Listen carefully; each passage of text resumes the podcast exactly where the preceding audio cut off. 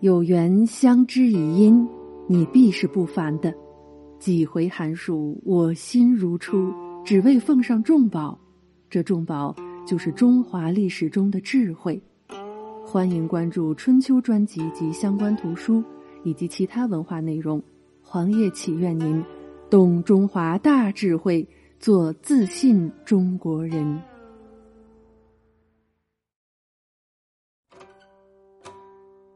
对剑贴花黄，汉纪五十四。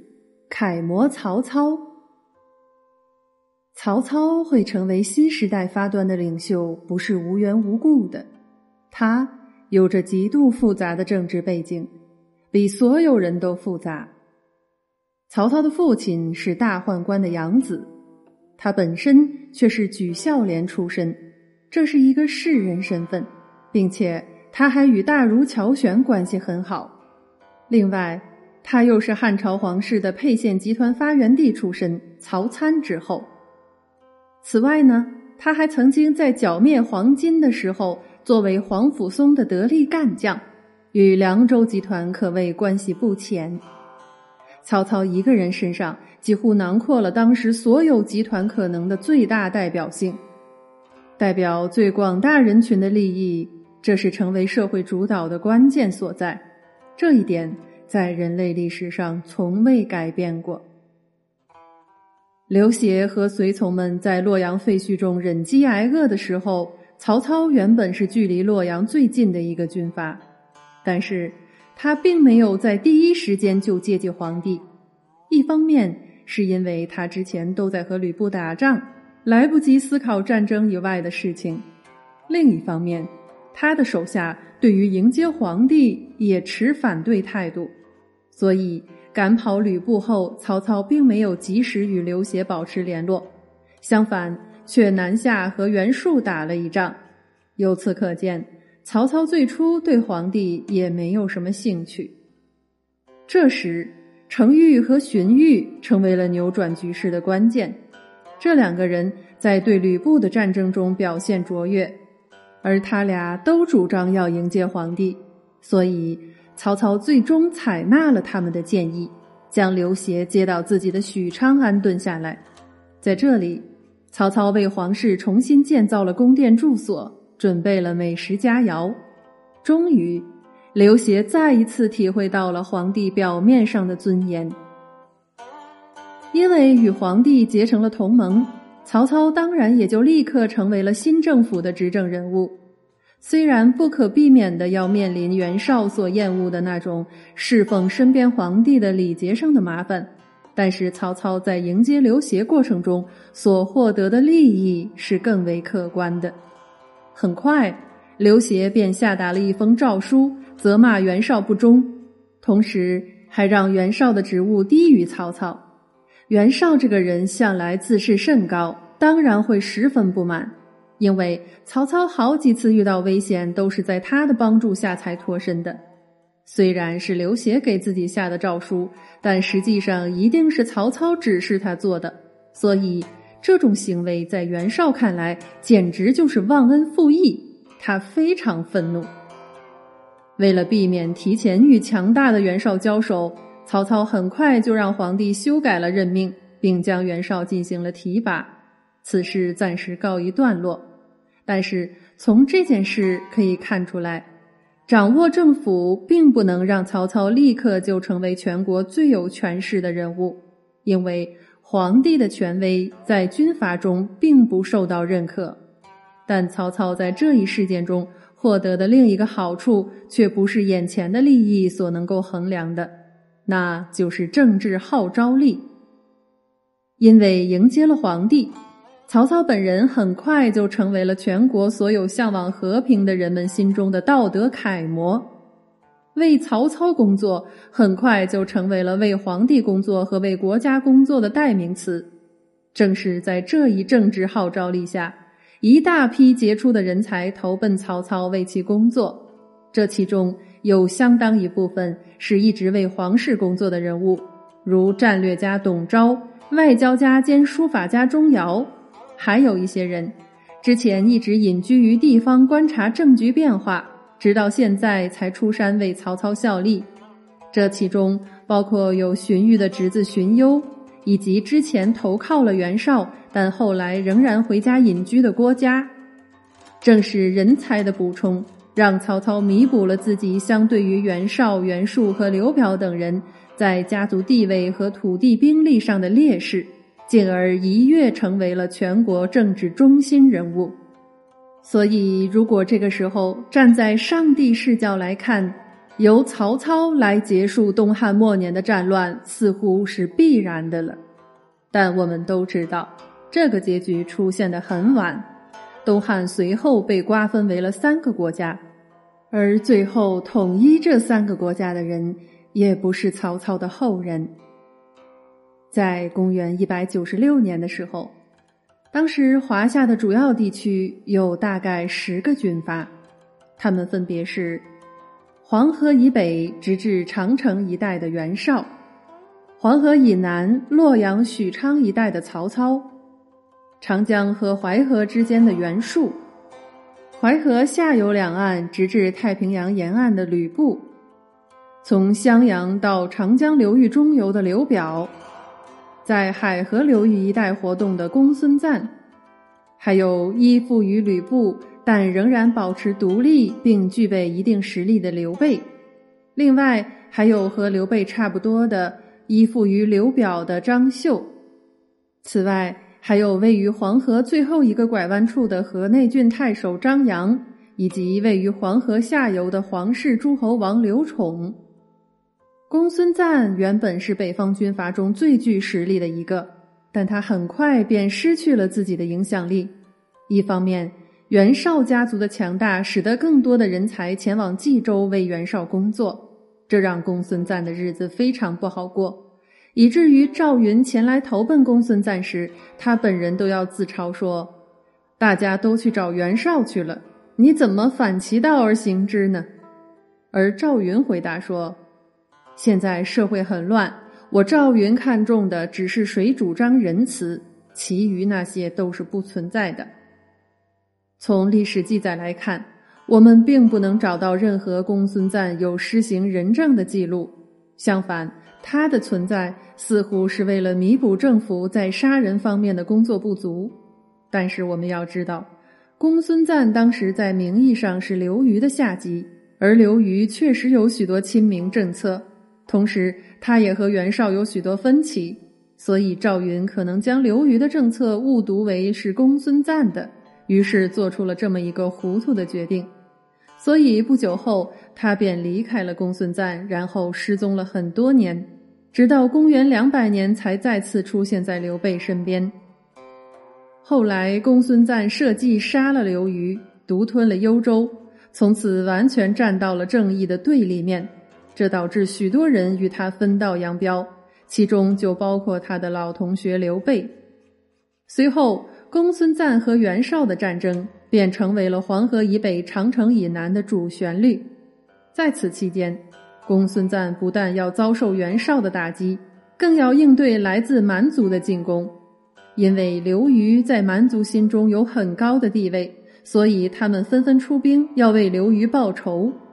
公元一百九十五年的时候，北方各蛮族公推了一个叫颜柔的汉族人作为领袖，让其带领诸部落一起进攻公孙瓒，并杀死了其手下士兵四千余人。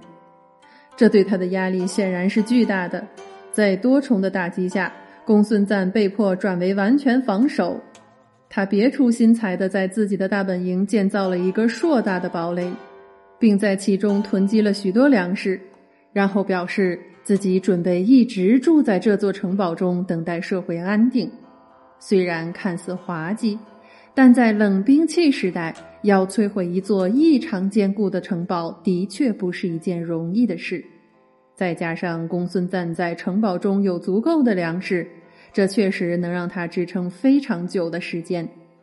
所以，当年董卓在长安附近建造那座更大的城堡时，也曾经愉快地说：“有这座堡垒，如果我的事业能成功，足以称雄天下；不成功，也可以在此养老一生。”从此之后，公孙瓒便与世隔绝的生活在了城堡里。虽然他从不主动出击，但这对他的敌人们而言仍然是一个威胁。袁绍在公元一百九十八年曾试图与公孙瓒讲和，但却遭到了对方的拒绝，于是决战便不可避免了。袁绍方面想出的办法很科学，他们派人通过挖地道的方式凿空了那座巨型城堡的地基，随后。士兵们便自下而上的攻入其中，公孙瓒在绝望中选择了自焚，随后他的集团便就此覆灭了。消灭公孙瓒以后，袁绍终于可以放开手脚解决南方的问题，而此时曹操也基本统一了黄河以南、长江以北地区。曹操在迎接皇帝后的第一站是讨伐宛城的张绣。张绣是董卓的部将张继的侄子，张继曾和李傕等人一起反攻王允，后来又护送刘协从长安逃回洛阳，但中途又改变主意，与李傕等人一起追击皇室。总而言之，是一个唯利是图、见风使舵的人。后来，张继因为缺少粮食而进攻刘表，结果失败战死，他的军队被侄子张绣继承。而张绣却出人意料的和刘表结成了同盟，而他的这个主意来自那位高智商的贾诩。贾诩在离开长安后投靠过几个凉州军阀，最终他将自己的家属交给了其中一个，而自己本人却来到张绣这里工作。按照他的观点，我这个人智慧有些让人恐惧。所以只能通过这种办法来保全自己和家人的性命，因为他之前在反攻王允战争中起到的关键作用，让很多人对他充满了畏惧，所以他只好将自己和家人分别交给两个没有利益冲突的军阀，以消除这些人对他的怀疑。事实证明，他确实熟知社会规律，并且了解人类的天性。在张绣身边时，贾诩很准确地看到了刘表并不愿意直接与北方的军阀进行战斗的心理，于是就劝说张绣与刘表求和。他很肯定刘表一定会答应这个请求，结果也证实了这一点。随后，刘表在自己的辖区划出了一块最靠近北方的地区，交给张绣，让他充当自己与北方军阀之间的缓冲。这一切都和贾诩设想的一样。刘表的这个选择是很常见的手段，收留一些实力较弱的小军阀，为自己在前线抵挡敌人，代价是为对方的开销买单。类似这种做法，还有陶谦对刘备以及刘备对吕布。但对于曹操而言，张绣驻扎的地点实在离许昌太近。所以他决定一劳永逸地解决掉这个麻烦。公元一百九十七年，曹操亲自出兵攻打宛城，张绣没做太多抵抗就选择了投降，因为他不是袁绍或者是袁术，没有什么个人野心。事情至此原本是非常顺利了，但是随后发生了一起著名的桃色事件，在进入宛城后。曹操霸占了张继的妻子，也就是张绣的婶婶，这让张绣的尊严受到了侵犯。据说就是因为这件事，张绣偷袭了曹操。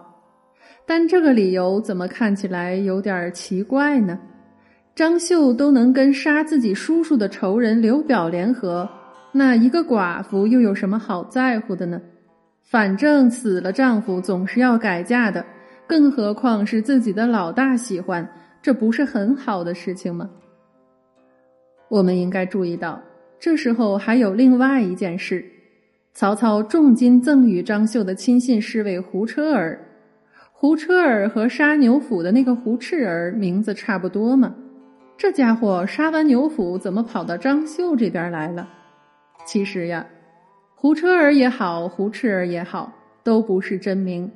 指的是主将身边作为警卫的那些胡人，因为他们骁勇，又是外族，没有汉人复杂的人际关系，只要给他们足够的钱养着他们就成。这就像欧洲王室喜欢用外籍雇佣军做皇家禁卫军是同一个道理。这么一看，曹操手以金与之的做法就很犯忌讳了。这看起来多么像是收买侍卫要搞暗杀行动啊！可惜人算不如天算，不知道什么原因就被张绣给知道了。于是张绣震惊了，原来人和人之间的差距可以这么大。据说这次又是贾诩给出的主意。我们要知道，贾诩这个人不到万不得已是不出手的。这也侧面说明了这次事件中曹操是不是真的有点问题呀？曹操在被张绣偷袭的混乱中，长子曹昂和保镖典韦都被杀害，他本人也差点死于非命。而除了外部的敌人。曹操在之前收编的青州兵也发生了大规模哗变，使于禁果断控制住了局面。除此之外，曹操还有额外的损失，他失去了自己的婚姻。在得知曹昂被害后，曹操的原配丁夫人愤怒地返回了娘家，甚至曹操亲自上门劝说，也不肯回家。两人最终彻底分道扬镳。曹昂并不是丁夫人的亲生儿子，但却是由他一手带大的，所以母子间感情非常深厚。而曹操这个人尽管十分花心，但他对原配丁夫人却有着真正的十分深厚的感情。根据一些资料，可以猜测他们俩很可能是青梅竹马的。多年以后，曹操在自己临死之前，仍然不忘对已经去世多年的丁夫人进行忏悔，说明这的确是他一生的遗憾。不过，这次狼狈的失败却令曹操看清了一个事：尽管大家都知道刘表和袁绍有着模糊的同盟关系，和张绣有着明确的同盟关系，但他在曹操出兵攻打张绣时。并没有尽力帮助自己的盟友，同时也没有在曹操与袁绍发生分歧时做出任何不利于曹操的动作。这对于曹操来说无疑是一个好消息。至于张绣，通过曹操军队一到他便投降的行为来看，他的追求其实也只是和贾诩一样，想在战乱中生存下来，仅此而已。即便是大败曹操后。刘表和张绣也没有任何想要继续追击的打算。很显然，他们和已故的前徐州牧陶谦一样，都只是两个地方自治主义者而已。他们奉行的是“人不犯我，我不犯人”。曹操以自己亲人的性命和婚姻的破裂确定了这件事情，那就是自己的南方是暂时安全的。所以接下来。他不得不要改变一下打击的对象，放下弱小的张绣，而与另外几个更为强大的敌人进行战斗。首当其冲的便是东方的吕布和袁术。